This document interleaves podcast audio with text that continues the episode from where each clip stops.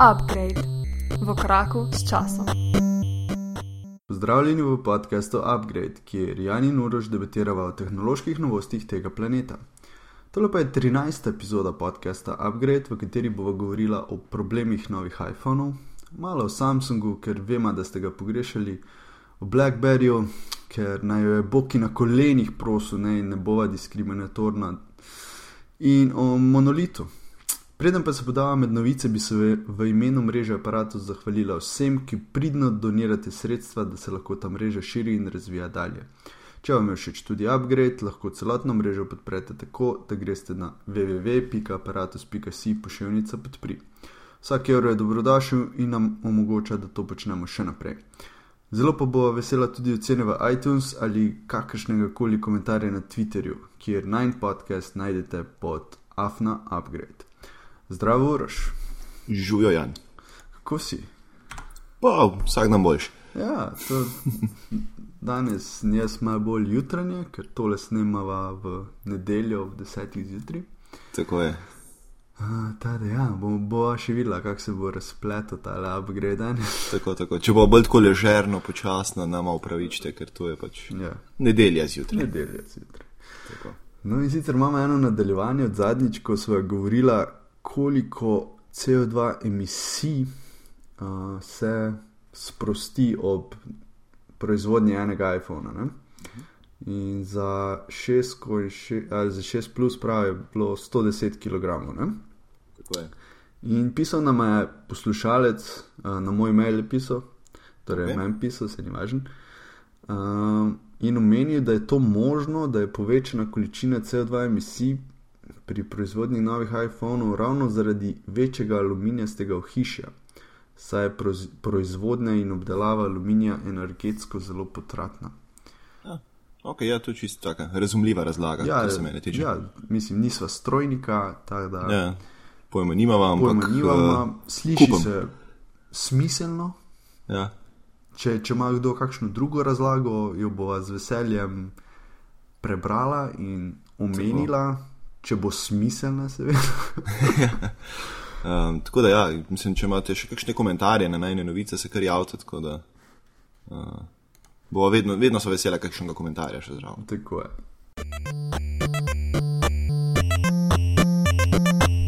Kaj se še peta?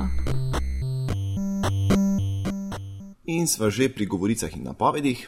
Eh, In sicer eh, ta teden je bila zelo aktualna eh, govorica, ker v bistvu to niti ni uradno še potrjeno, da se novi iPhoni krivijo. Oh. Oh, in kojek sem jaz te to mogel ljudem razlagati cel teden.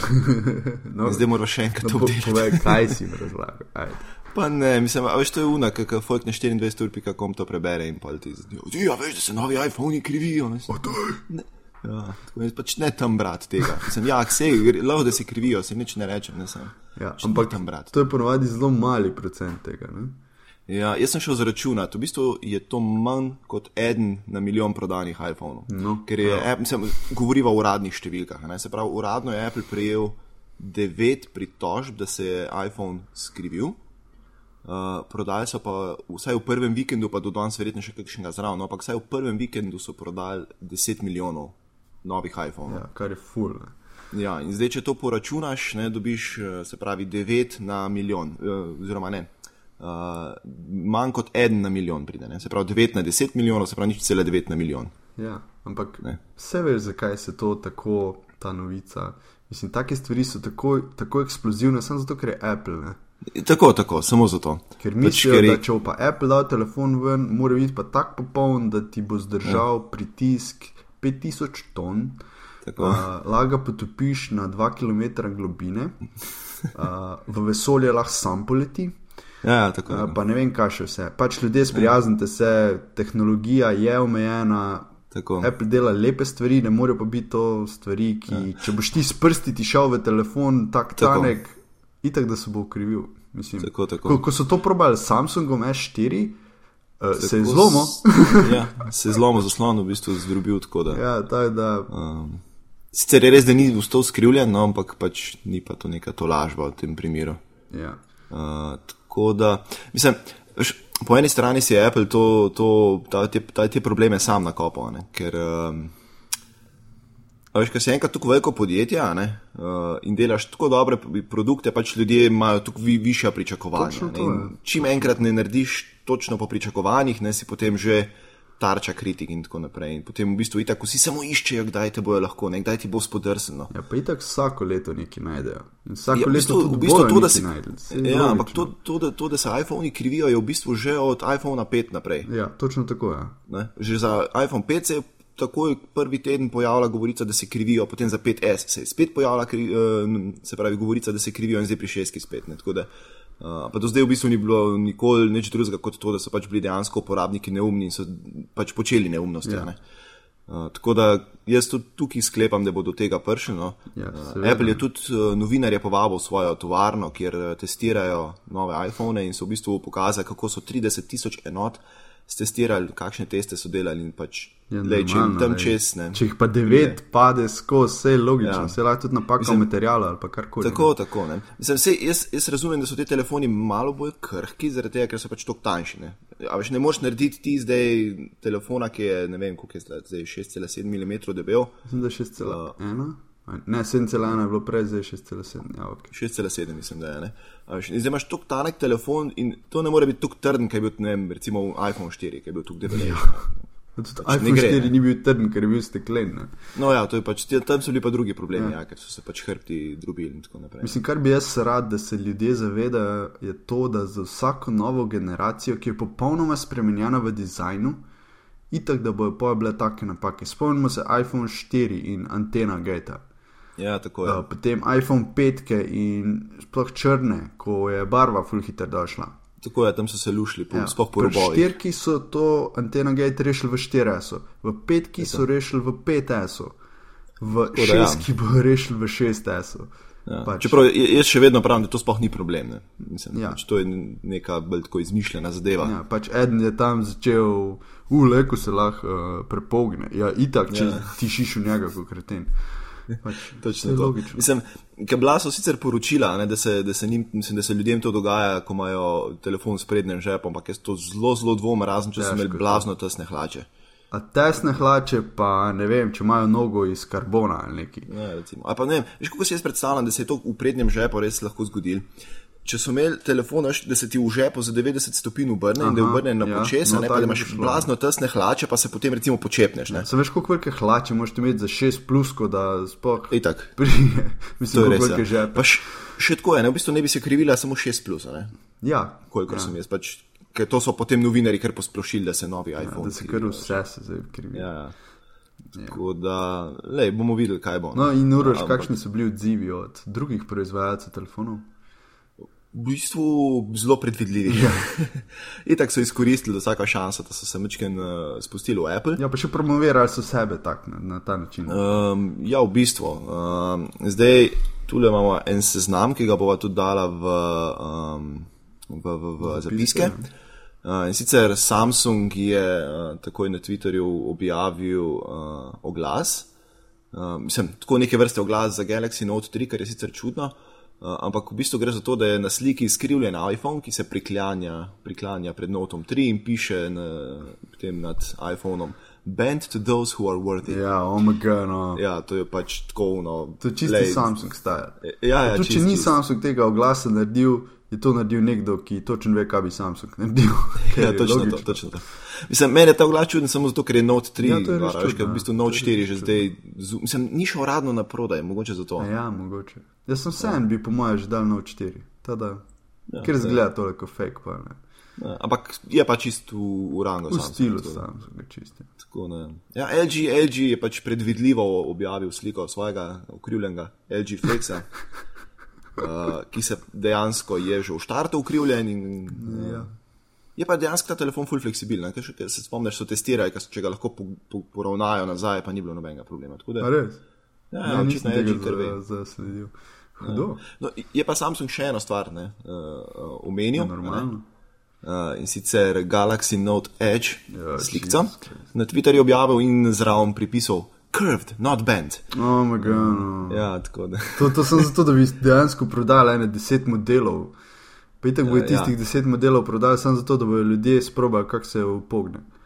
V bistvu, eh, zdaj Samsung celo objavil, da, Note Edge ne bojo eh, delali eh, masovno, ampak bojo samo neko omejeno serijo naredili. to je to. So ugotovili, da ni. srečal. Ja, ja. Uh, no, potem pa je itak še HTC, uh, mal priliv um, olja na ogen. In uh, sicer je bil sicer, um, HTC imel bolj tak umirjen pristop in je napisal: Designed to withstand the most demanding environments, like your pockets. Uh, in potem hashtag HTC One M8. Tako Da, Ja, ja. ja. No, je pa res, da so te HTC One uh, M8, pa še predhodnik njegov One, ki je bil M7, uh, izredno tako vzdržljiva telefona. No. Mislim, da veljata za um, mislim, da najbolj trdno grajena telefona. Ja, in sicer tudi tako trdno grajena telefona sta, da je full težko zamenjati šipco tam gor. A, Da tega mi ne nositi, ker je med desetimi unimi, ko jih je iFix odznačil, da je skoraj nemogoče uh, zamenjati zadevo. Mhm. In jaz se držim iFixitovega mot mota: If you Mhm. can't fix it, you don't own it. To je to. Uh, ne, ampak ja, mislim, veš, to so oni plusi in minusi, ki jih prenese. Ne? Potem, recimo, če narediš tukaj trdno, pa tukaj skupaj kompaktno zadevo, ne? potem v bistvu ne moreš več tega popraviti, ker je fiksno tojk. ne. Uh, po drugi strani imaš pa potem uh, problem, če ne narediš dovolj trdno, ne? ker ti se ti pa potem očitno krivijo zadeve. Mm. Um, da, okay, če so še pri odzivih, še en odziv je bil zanimiv in sicer Heineken, uh, od vseh, ki bi človek pričakoval, da bojo odziv dali, bil Heineken verjetno tam nekje na zadnjem mestu. Uh, ampak so v bistvu briljantno izkoristili šanso.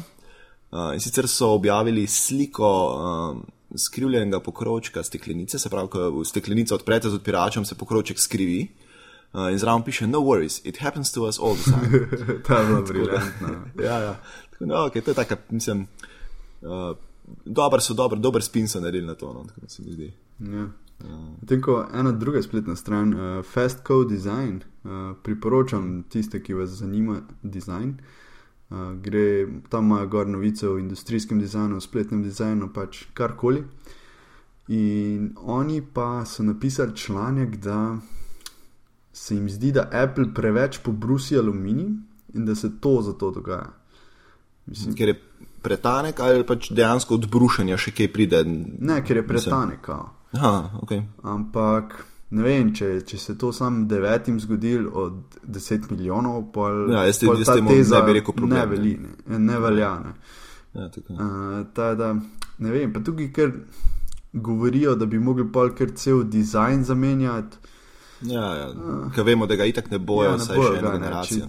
Aluminij je tak osrednji material za Apple izdelke, to ni šanse, da bi zamenjali. Mm, res je.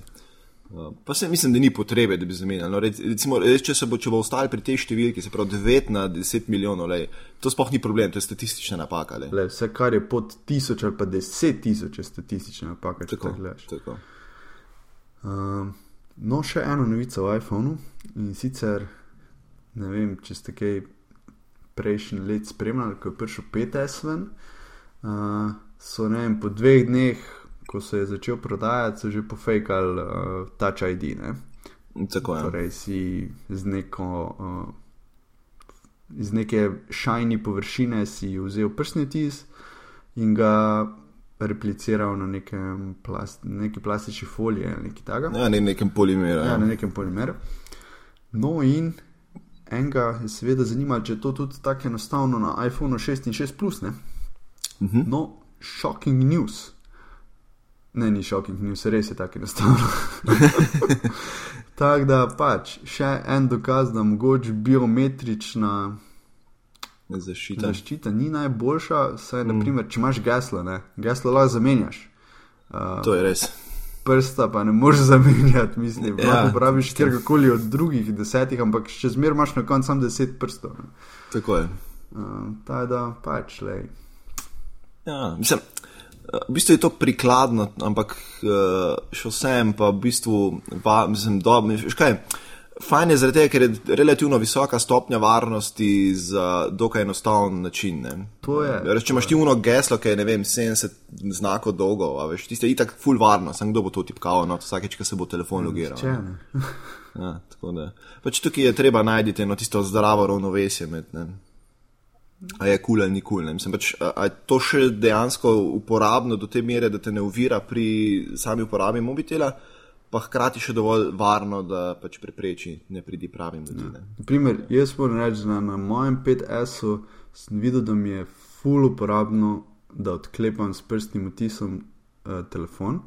Uh -huh. Zato, ker res ful manj časa porabiš, kot če bi štiri številke mogel, ker moš prvo swipe na to desno. -huh. in potem še štiri številke upisati, medtem ko ti sam nasloniš uh, prst in to je to. Ja, Res tukaj je simpel, da pa čez čas ugotoviš, da si kar preveč len, da bi še tiste štiri številke sploh upisal. um, ja, pač je uporabno no, v vsakem primeru. Uh, je pa res, da pač je treba upoštevati, da se da tudi to uh, zaščito razbiti. Ja. Me pa fuz zanima, če ima kakega poslušalca, uh, ki ima Samsung Galaxy S5, ki ima uh mhm. -huh. Uh, čitalec prstnih odtisov. Zanima me, kaj je tam, je tam tudi tako enostavno, naprimer po daljšem, po daljši. -huh. uporabi, naprimer zdaj, že do par mesecev uporablja. Uh -huh. uh, ne se javi, no. Pač, če sploh kdo posluša, kot tu, di sem na Samsungu, skozi ja. vse, okay. ziharski z principa, noben. Ja, ja. Okay.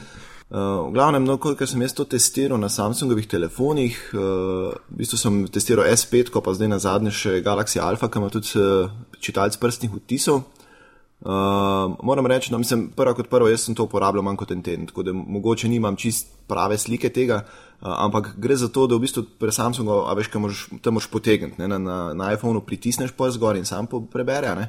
na Samsungu moraš pa potegniti. Ja, ja. Je, že tam, je že tam v bistvu možnost napake, da ti pač palc ne, ne postaviš tako gor, kot si ga, recimo, uh, ko, si, ko si ta prstni vtis vnašal. Uh, tako da je že tam ena možnost napak, druga možnost napak je potem tako mazan senzor in vse to. In v bistvu vse to privede do, do tega, da ni, se meni se ne zdi tako dosti zanesljiv, da bi bilo praktično. Uh -huh, uh -huh. Včasih ti mudi, a veš, in potem ne prehit potegneš, ali pa prepočasno lahko tudi potegneš, pa v glavnem. Uh, je, je kar dosti spremenljiv, ki vplivajo na, na samo uporabnost in je potem tako Mislim, vse funkcionira, ampak po mojih izkušnjah ne toliko zanesljiv. Bi bil pa vesel, ker z ga feedbacka, koga ki to dlje časa uporablja, a se je dejansko navadil in zdaj že dosti rutinsko to počne, ali je to še vedno problem. Ja, definitivno tudi mene to zanima. Mm. Uh, uh, kaj, zdaj, zdaj, omenil si Alfa. Ne? Tako je. In videl sem, da je začel tudi uh, Telekom prodajati.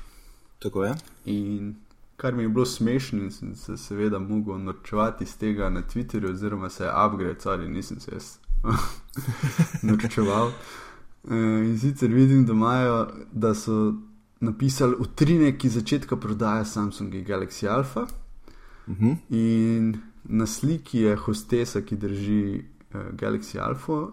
Najbolj zabavno mi je pa zraven ta reklama stoječa, ja. na kateri piše preprosto alfa v slogu Tanek Kovinski. No. In pač sam sem res more povdarjati, da imajo kovinske telefone, zdaj, ker smo ja, vsi navajeni, da imajo čip plastiko. Ne. Ja, v bistvu, mislim, ja, tukaj dejansko morajo povedati. Mislim, ampak jaz ti bom tako povedal iz lahnih izkušenj, ker sem to, to stvar v roki držal in tako res je kul cool telefon. Mislim, pač govorijo sami izdelavi. Ja. Uh, le, ni slabo narejeno. Uh, lepo se je da roke. Mislim, zelo tako spominja sicer na iPhone. Uh mhm. -huh. Na kjer? Uh, uh, pač na petko, ne. Veš, kaj ima ta pobrane robove, pa tanek in tako naprej. Okay.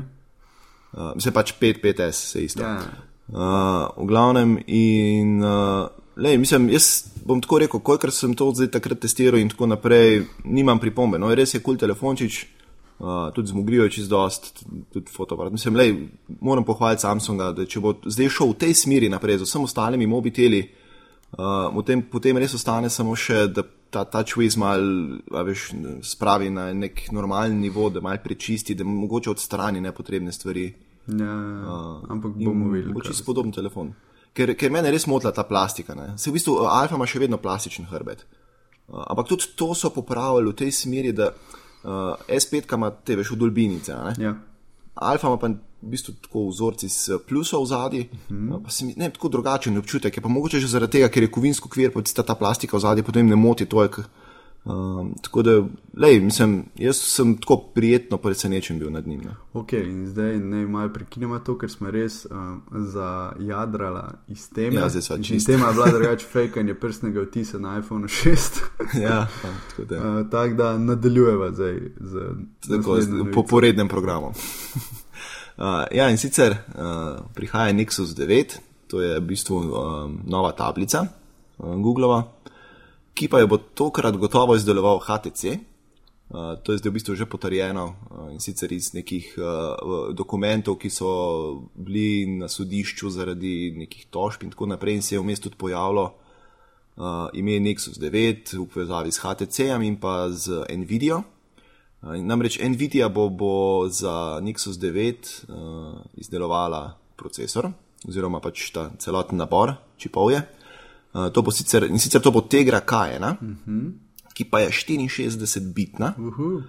kar pomeni, da bo na uh, Nexusu 9 skoraj zagotovo tekel Android L No. v 64-bitni verziji. To me pa res zanima.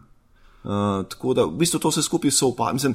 Zdaj, glede na to, da je pač bo tukaj noter Tegra K1, pa da je ta, kjer, eh, ta Tegra 64-bitna, pa da bo Android L prvi 64-bitni operacijski sistem, pa da so itak pri Googlu napovedali, da bo Android L prišel jeseni, to pomeni, da bo tudi Nexus 9 verjetno istočasno lansiran kot Android L, se pravi zdaj v ta mesec, naslednji mesec nekje.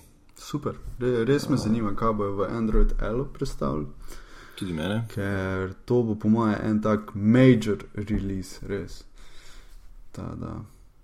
Ja, v bistvu že dolg časa, v bistvu že od, kaj, od Jelly Bean, aj bil 4, ne, kaj je bil, 4.0 je bil, Čisto Android je bil. Ice Cream Sandwich. Ja. Že od Ice Cream Sandwicha naprej v bistvu ni bilo bistvenih vizualnih sprememb na samem operacijskem sistemu, ampak so bile samo dodane funkcije, pa malo izboljšav. Pa še zmeraj je ta glavna verzija optimizacije. 4, ne? 4 pika nekaj. Ja, ja, tako je. L verjamem, da bo pol 5. Skoraj zvihar, glede na to, koliko, so, koliko bo sprememb prišlo, ja. od vizualnih do arhitekture same in vse naprej. No, upajmo. Ja, ja, ne, mislim, to bo. Veš, ker te petki se govori že več kot eno leto, pa še ni bila, pa je bil KitKat vmes, pa Jelly Bean, pa ne vem kaj še vse. Ja, neki so štuke. Ja, tako, ne, mislim, ampak vse je bilo fajn, ker so fuz optimizirali. Zdaj, Android so v bistvu v teh štirih verzijah, od 4 do 4.4, fuz optimizirali. Uh, in v bistvu na mojem Nexusu 4 se mi zdi, da Android deluje zdaj boljš kot takrat, ko sem ga dobil, recimo, ko sem ga kupil, ko je bila, mislim, da verzija 4.1 gor. Aha, pa so ga pa res pismo. Hudo. Ja, ja, mislim, a veš, jaz nimam občutka, da zdaj v teh štirih verzijah, da je začel telefon slabš delati, ampak dejansko boljš. Da, No, to je pa Je nekaj, pa res, da bil- nisem mislil, da bom kdaj slišal za Android. ja, ja. Mislim, a veš, to je v bistvu posledica tega, da je bil že v štartu tako slabo optimiziran. Ja, da je v bistvu itak šlo sam na boljš. ne. Itak je. Ja. V bistvu je odvis, odvisno, s kere strani zdaj to gledaš, ne pa kako to interpretiraš. Ja, Um, no, še ena zanimivost glede te Nexus 9 tablice je pa ta, da bo to prvo sodelovanje HTC-ja in Googlea po letu 2010. Uh, takrat mislim, da je HTC, kaj, verjetno je bil to Nexus One, prvi Nexus, ki ga je HTC izdelal. Potem pa mislim, da niso nič več sodelovali ali bilo še kaj. ja, ne vem, če se še kaj. Uh, ne, dva, dva, dva Nexusa je delal HTC, prvega in potem še drugega. Ali, ne vem, v glavnem pač od leta 2010 so imeli zadnjo sodelovanje s HTC-jem, uh, je pa tudi to prva tablica za HTC po letu 2012. Tako da HTC se vrača k Google in se vrača na trg tablic. Tako da jaz upam, da bo tole kar huda tablica, da bo to delovalo tako, kot so do zdaj te Nexus tablice delovale, ker uh, so bile res kulno. Ja. Naprimer, sam ne omenim, da tam nekje od 2008 do 2011 je bil HTC full močna znamka. Mislim, Tako. vsi so hoteli imeti HTC, jaz sem imel HTC, pismo. Jaz sem si ga želel, pa pač Ja. ni, ni bila, In nisem mogel. Pač HTC je bil finančno. takrat tako velik, kar je zdaj Samsung. Razlika je, da Samsung ga noben noče zdaj. Ja, uh, ja Samsung ga ful pada zdaj prodaja. Ja, ful, ja. No, vse o tem bomo še govorili, malo naprej. Uh, zdaj pa še zadnja govorica in sicer najbolj znane kamerce za adrenalinske odvisnike, in pa tudi vsi drugi jih uporabljajo, ne samo adrenalinski odvisniki, in sicer GoPro Hero kamerce. Uh, in novi GoPro Hero naj bi bil na voljo za manj kot 200 dolarjev. Torej, jaz to si predstavljam, da bo to neka pač cenejša verzija samo, da bojo Ja, izdali, da bojo zdaj izdali dva, torej dva modela. Mhm. Sicer eh, ta cenejša verzija uh, izgleda enako kot GoPro Hero 3 White Edition. Mhm. In do te, do te kamerice so se seveda dokopali Rusi nekako, boh ve, iz katerega tovrnjaka so to ukradli. je padel dol. Padl dol, ja.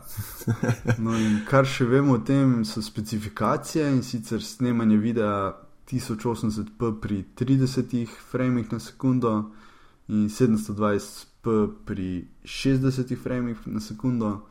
Uh -huh. uh, možno je tudi snemanje širokokotnega videa, uh, Okej. okay. kamera ima senzor 5 megapikslov in Mhm. pa SD kartico, podpira SD kartico do 32 GB.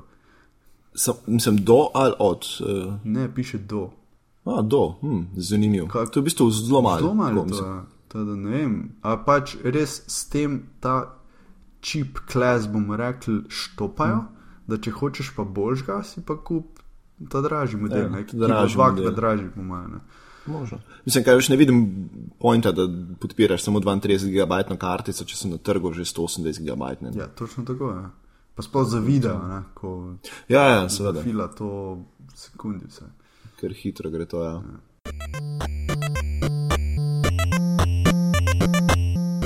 Na današnji dan No, in na današnji dan, se pravi 29. septembra leta 1983, uh, je Microsoft izdal Word 1.0 za DOS. Jej, in študenti so se uh, radovali in bilo je praznovanje tri dni. Ja, mislim, da ni bilo veliko študentov, ki si je lahko privoščil računalnik za Ne, 5 mislim, ur, ampak ok. Ja, le, ampak uh, zdaj današnji študenti zdaj lahko cenite to. Ja, ko sem piratizirate. Mislim, to pa Wikipedijo zraven, ok.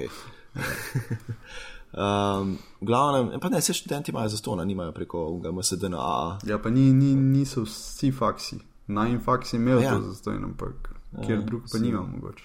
Možno, možno. Uh, no, glavnem, pač, no, to, če recimo slučajno ne veste, pa se na faksu lahko pozanimate, ali pa na srednji šoli, če je vaša inštitucija v okviru MSDNAA in vam pripada operacijski sistem Windows brezplačno in vam pripada Office brezplačno, tako, tako se Tako pozanimite, ker se splača. Uh, izkoristite, dokler imate pač bonitete. Um, no, v glavnem, uh, Word 1.0 za DOS je leta 83 izšel. Uh, v paketu s programom so takrat uporabniki prejeli tudi računalniško miško in to je bil prvi model miške, ki ga je Microsoft izdal uh, maja isto leto. Uh, to je čisto taka osnovna miška, tak, ne vem, kaj bi rekel, kvader uh, z dvema gumboma, uh, bež barve, seveda. Um, tako da, mislim, zanimivo, no, v bistvu so to brezplačno zraven prejeli. Ja, hudo. Pač, očitno ja, ja, so v bistvu bistvu spodbujati prodajo Worda. Ne. Ja, tako v bistvu, po mojem, so tudi Miško lansirali takrat prej, zato da so potem lahko to zraven Wordu dali, ker Word je bil v bistvu tudi celo v oglasu pisal, da je to uh, WYSIWYG urejevalnik besedila z možnostjo razveljavitve korakov ter uporabo krepke, ležeče in počrtane pisave. Uh, pa če se vrnem zdaj nazaj na prvo stvar, ki sem rekel, ki ste jo verjetno čudno razumeli, WYSIWYG je v bistvu kratica za what you see is what you get. Kar pomeni, da to, kar vidiš, to dobiš, in po domač povedano je to Word, ki ga danes poznate. Tako, pač, ja. če, če nekaj poboljate, boste videli to bolj. Ni treba nobene kode zraven pisati. Tako, ja, v bistvu ne, ne gledate zadnji kode, ki, uh, to, uh, mislim, pač, ki, to, ki to omogoča, ampak vidite dejansko končni rezultat. Um, tako da je to bila takrat kar revolucija. Je bil, takrat je bil, kaj je bil tisti v neki, um, kaj je bil že, Word Star je takrat bil tudi Tako, ja. zelo popularen. No in zanimivo je tudi, z- da Word od začetka ni bil tako zelo priljubljen, uh, ker se je njihov uporabniški umestnik zelo uh, razlikoval od takrat zelo popularnega uh, preomenjenega Word Starja. In šele potem z naslednjimi verzijami je Microsoft počasi dodajal nove in nove funkcionalnosti in tako potem dobil nove in nove uporabnike in potem prevzel naziv najbolj priljubljenega urejevalnika besedila. Uh, in šele dve leti kasneje no, je pa tudi Microsoft potem predstavil verzijo za uh, Mac uporabnike. No, super. No, pa uh, še ena zanimivost. Uh, verzija za Meke, ko, se, ko je bila predstavljena verzija za Meke, se je ta kar štiri leta prodajala bolj kot verzija za DOS. To je tako. Pač, veš, v bistvu prej je bilo že vem, dve leti za, za um, verzija za Windows, mislim, pardon, za DOS, uh, potem so dali pa verzijo za Meka uh, in se je ta štiri leta boljš prodajala. Ja, ja. zanimivo, ampak kul. Cool. Ja.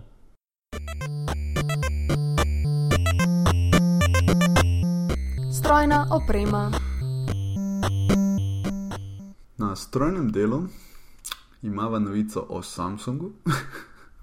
Ampak ne, da je izdal nov telefon, saj ne, da bi mi dva vedela. Tako. Ampak sicer, da bo Samsung nehal prodajati prenosnike v Evropi. Um, what? Ja. Hmm, zanimivo. Ja, no, in Samsung v uradni izjavi zatrjuje, da umika svoje prenosnike iz evropskih polic zaradi razmer na trgu. What? Ja. In to pomeni ja. tudi Chromebooke. Tako, ne samo Windows prenosnike, tudi Chromebooki ja. gredo. In če lahko mm. lah preberem sam uh, quote iz njihove uradne izjave. This is specific to the region and is not necessarily reflective of conditions in other markets. Ja, Evropa je res tako majhna regija, v ja, kateri ja. lahko mod nehaš prodajati in sploh se ti ne bo poznal pa na prodaji. Kva? To je to. to ni ja. spodnji duplek ljudje. ja, mislim. Uh, če me vprašaš, je, mislim, okay, dejstvo je, da prodaja prenosnikov strmo pada na račun tablic, pametnih telefonov in podobnih zadev. Uh, zato je tudi tako nekaj časa nazaj Sony prodal svoj biznis s prenosniki. Ja, tak, to smo že omenjali, vajata so prodali. Mm. Tako, tako. tako da v bistvu to, sej, a veš, jaz razumem, pač prodaja pada. Ne?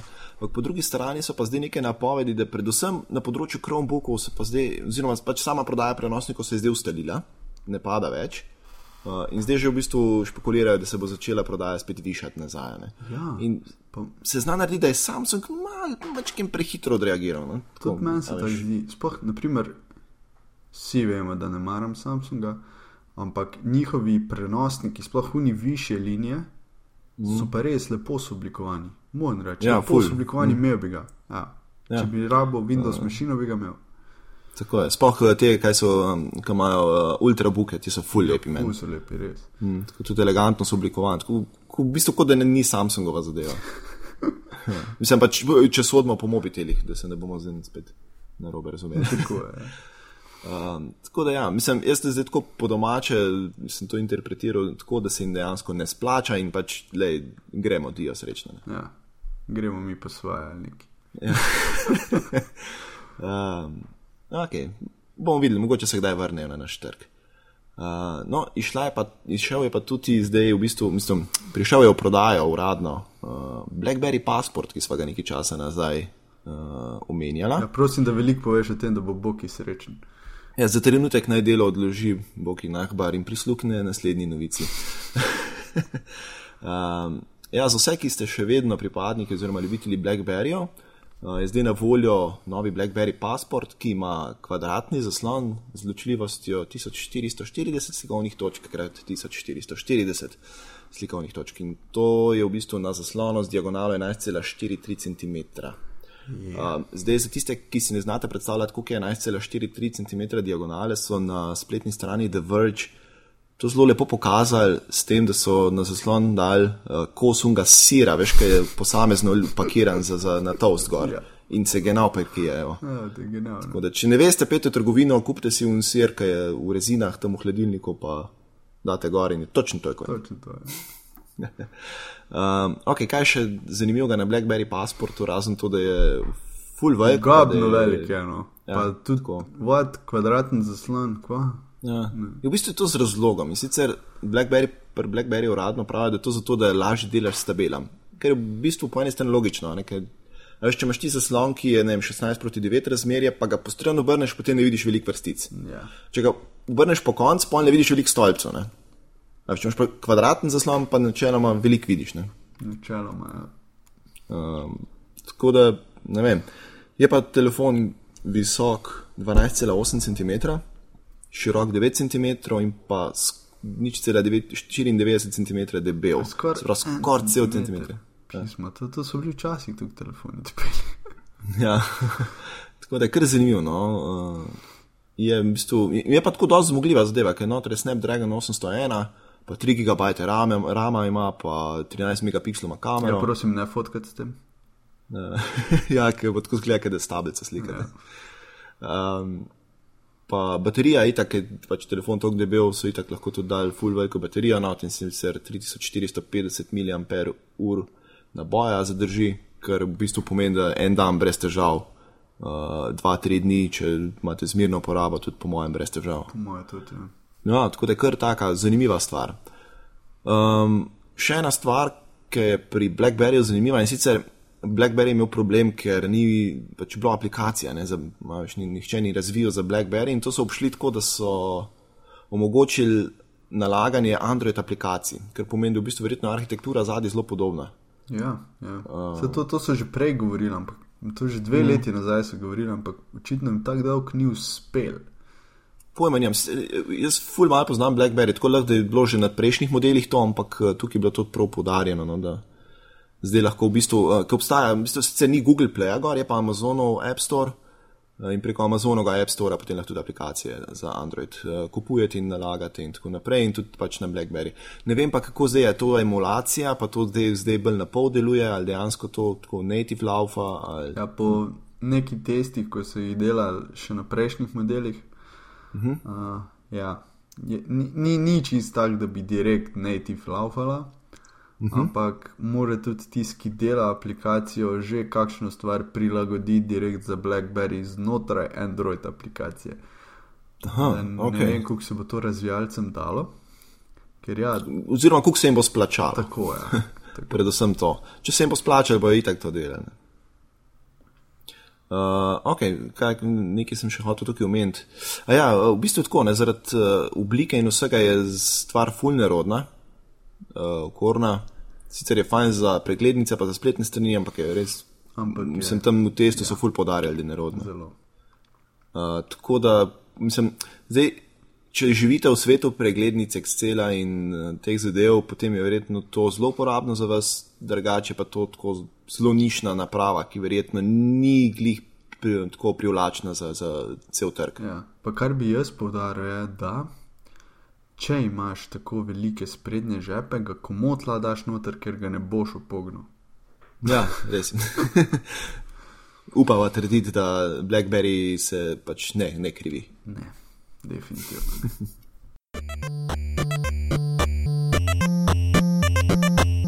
Programska oprema. In na programskem delu imamo še spet malo na tapeti Apple in sicer. Pred dnevi so izdali popravek 8.0.1, kar je full hitter za njih, ker ponovadi mhm. čakaš na te popravke 100 let. Sem spomnil se iz 7.0 na 7.1, mislim, ki je bil res da major popravek, ampak ti se je čakal pol leta ali nekaj takega. Ja, ti se je kar vleklo takrat. Ja, zdaj upam, da na 8.1, ko bo, da bo, ne vem, 3 mesece max.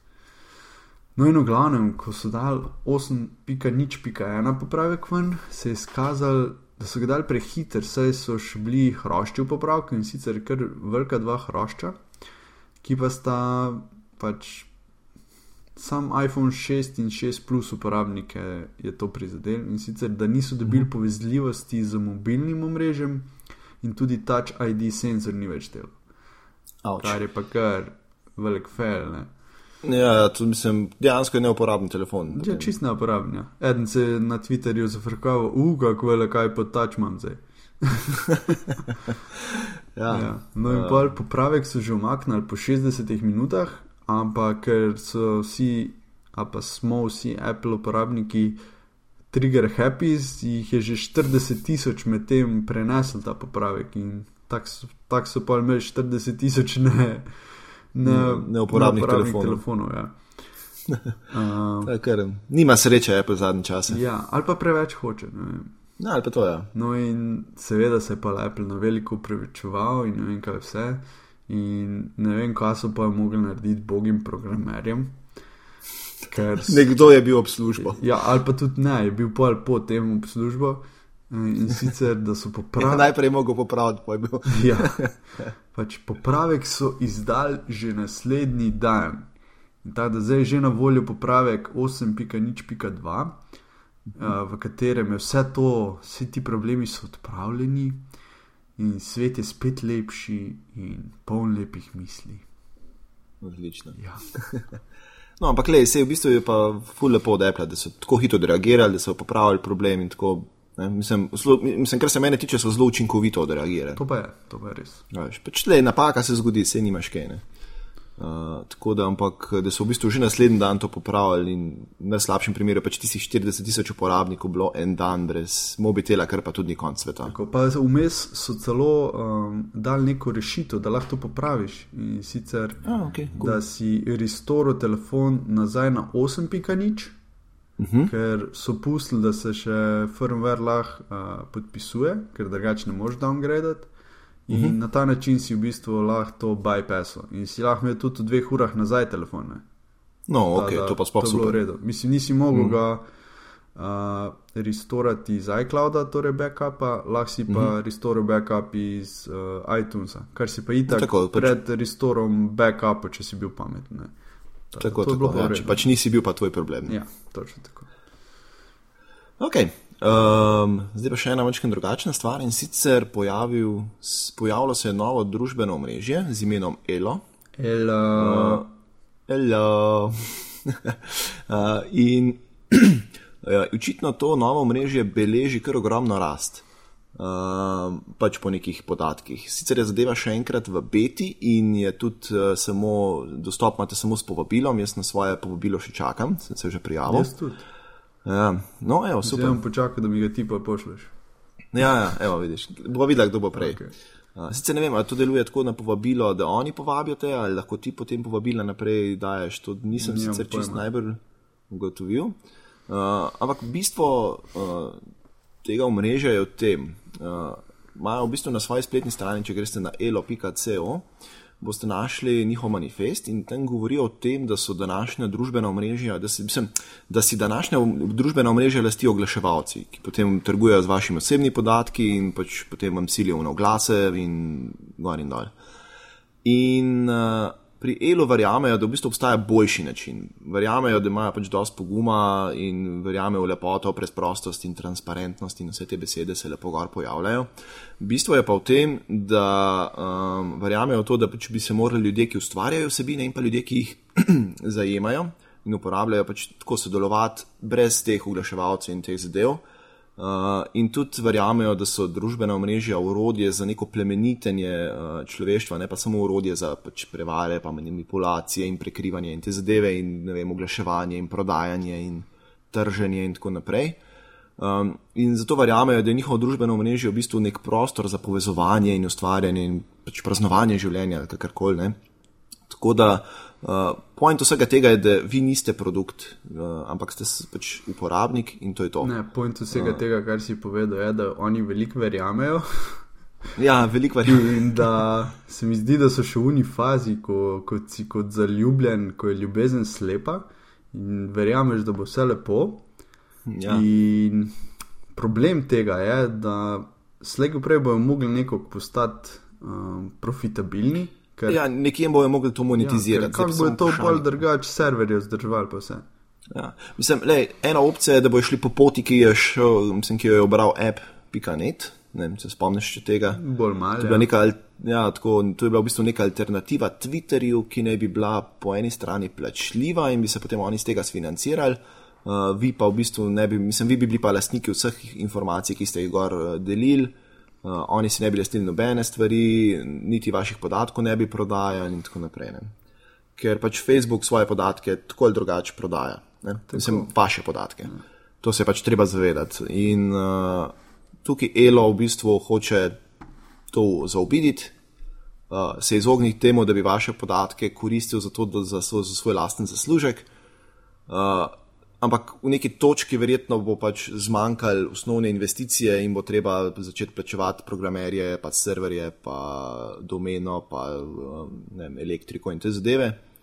Uh, in takrat je potem vprašanje, ali se bo zgodil isto kot z AppNetom, ki je dejansko klaverno, po mojem propadu, mislim, da ga zelo noben več ne uporablja. Ja, vsaj jaz nobenega ne poznam. Ja.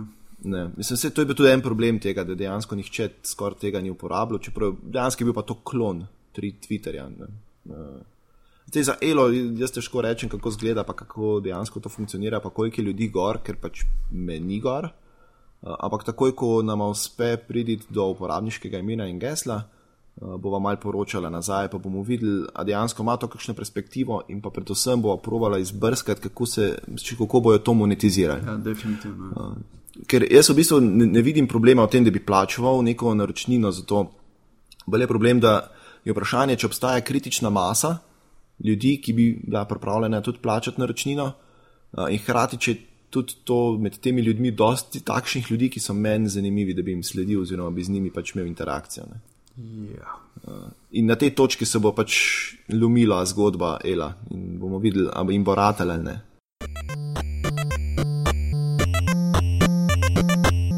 Zanimivosti. Že smo pri zanimivostih.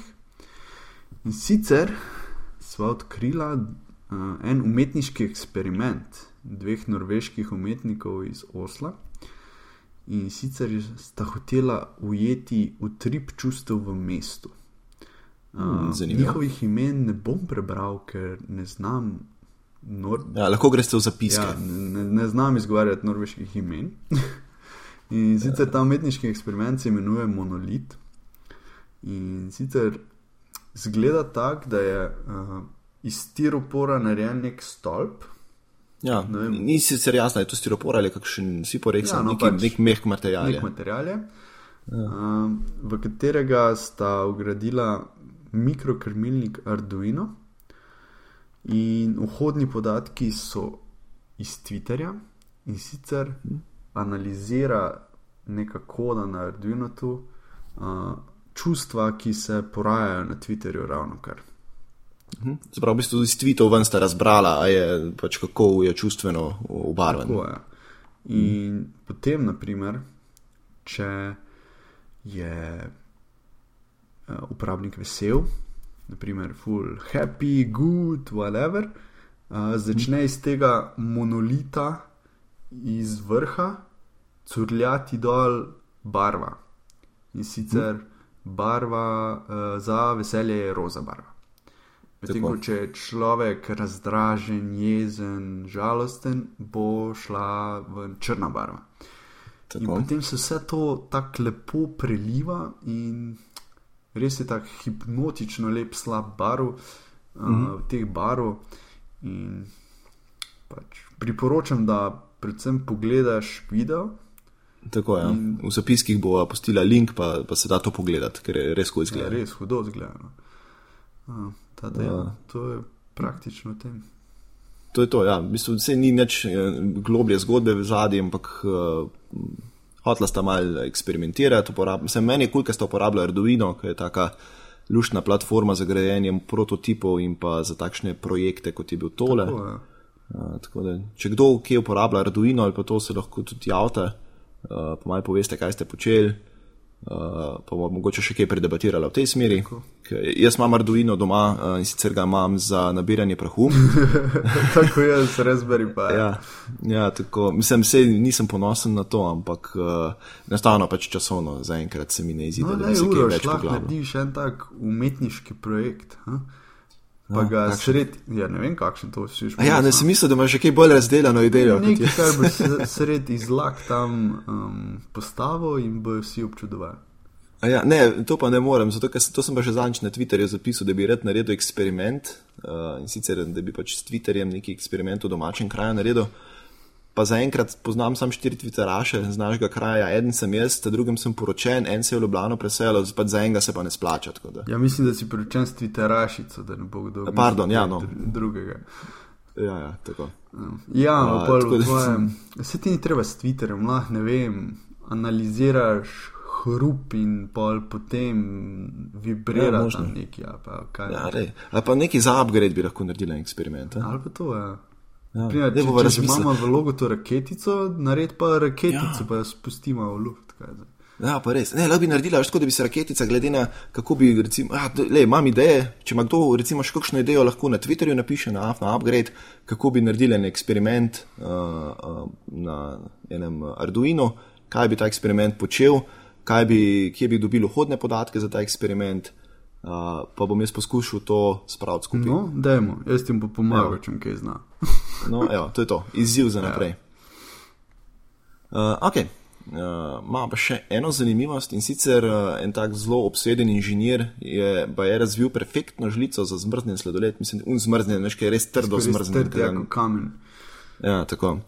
Uh, in sicer, če gre verjeti predstavitvenemu videu, je Michael Chow iz, izumil res to popolno žlico. Uh, in najprej v bistvu upiše problem obstoječih žlic In to je sicer to, da kad ti žlico držiš, jo v bistvu uh, um, po, po sledoledu vlečeš tako, da, si, da je tvoja roka vzdolž, mislim, da je v bistvu tvoje zapestje, ne špona nazaj ali ja, naprej, ja. kot ti to delaš. Uh, kar je v bistvu ful neučinkovito, ne? ker v bistvu, ker se zapestje ukrivi, je del moči pač pobralo to. Tak, pač, gre del moči v to, da se zapestje ukrivi, ne pa dejansko v to, da ti žlico vlečeš po sledoledu. Uh -huh. Uh, no, in on je v bistvu razvil žlico, ki jo pa rineš uh, z roko, kar pomeni, da ti tiščiš od spredaj na svojo roko, skozi naprej do, do komovca in rame. Se pravi, če imaš ti stegne na roko, gre sila do tvoje rame, brez da bi dejansko krivilo tvoje zapestje. Uh, in to pomeni, da lahko veliko več moči uh, spraviš v, v um, to žlico. Uh, posledično pa v bistvu tudi lažje ta sladoled potem uh, dolbeš ven. Uh, in sicer Čov trdi, da je žlica praktično neuničljiva, ker je narejena iz res debelega aluminija, uh, pa je zelo predimenzioniral celo žlico, tako da um, ne bi, mislim, on, on si želi, da bi bila to neka družinska zapuščina v vsake družini, ki si to kupi. Kar je sicer zelo optimistično, uh, ampak jaz sem tudi tam videl, kaj je z avtom čez zapeljalo, pa se v bistvu žlici ni več poznalo. Tako da um, ravno zaradi tega, ker je tukaj predimenzionirana, ima tudi doživljensko garancijo. Ej, mogoče bi se pa lahko Apple kaj od njega naučil. Recimo, ja, da jim pove, kako debel aluminij morajo ja. dati. Sem, mislim, se bojim, da bi bil pa iPhone full predebel. Yeah. Ja. Uh, tako da, če želite tudi vi to žlico imeti, lahko greste zdaj na, na Kickstarter, bo tudi link še dala v zapiske, uh, podprete projekt in uh, pač, z manj sreče dobite svoje žlice. Treba povedati, da žlica bo šla v proizvodnjo, ker je tisti funding goal presežen za štirikrat. Ja, tako, tako. Ta, tako da v bistvu to je zelo, zelo zihar eh, naložba za vas in tudi, uh, če bo to družinska zapuščina, je potem verjetno to zelo ta zadnja žlica za sladoled, ki boste kupili. Tako da. Ja, tako.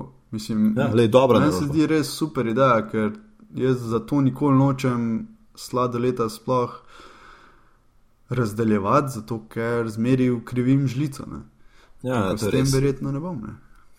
Ne, mislim, s to močno dvom, da jo boš, ker uh, če je z avtom čez zapelo, pa ni več bilo v žlici, potem verjetno je tudi sladoled ne bo uh, uničil. Tako da, lej, mislim, zgleda ful dobro, no? pa glede na to, da je pač tip inženir in da je dejansko obvlada uh, oblikovanje izdelkov, pa da uh, Meni je všeč, da, ima, da je njegov cilj to, da je žlica neuničljiva. Veš, v bistvu, ne, cilj ene proizvodnje je v tem, ne, da naredimo produkt, ki bo trajal vem, dve leti, pa boš mogel pa še enkrat kupiti, da bomo potem dvakrat isto stvar prodali. Ja, seveda. Uh, on pa v bistvu razmišlja v smeri, pač le, naredil bom žlico, ki bo za zmeraj dobra in to je to. Ne, in potem bom šel, bom šel naprej delati druga stvar. Ne. Uh, tako da to mi je kul cool, takšno razmišljanje, ker je v bistvu tega zdaj v tem uh, obdobju ful premalo. Vse je potrošnja, vse, vse ima svoj rok trajanja. Seveda, ja. Tada. Tako da huda cool. ideja. Res je. In to je bilo to od današnjega upgrade. Tako je. Hvala vsem za poslušanje. Uh, Vabljeni tudi k poslušanju drugih podcastov. Tako. Pejte na aparatus.si, tam gor je vse, aparatus, podrobnosti, glave, pivotiranje, iglu, impro, bluzenje, film flow in pa naj en upgrade. Tako, in če Tako. bi radi naj našli še kje druge, sva na Twitterju po, pod afna upgrade. Uh, uroš tebe se najde kje? Mene se najde na Twitterju pod afna uros podčrtaj m in pa na mojem blogu blog.miklavic.si tebe, Jan. Mene pa na Twitterju pod afnatehničr, torej Tor in pa na ferme.si. In se slišimo naslednjič. Čau. Tako je, čau.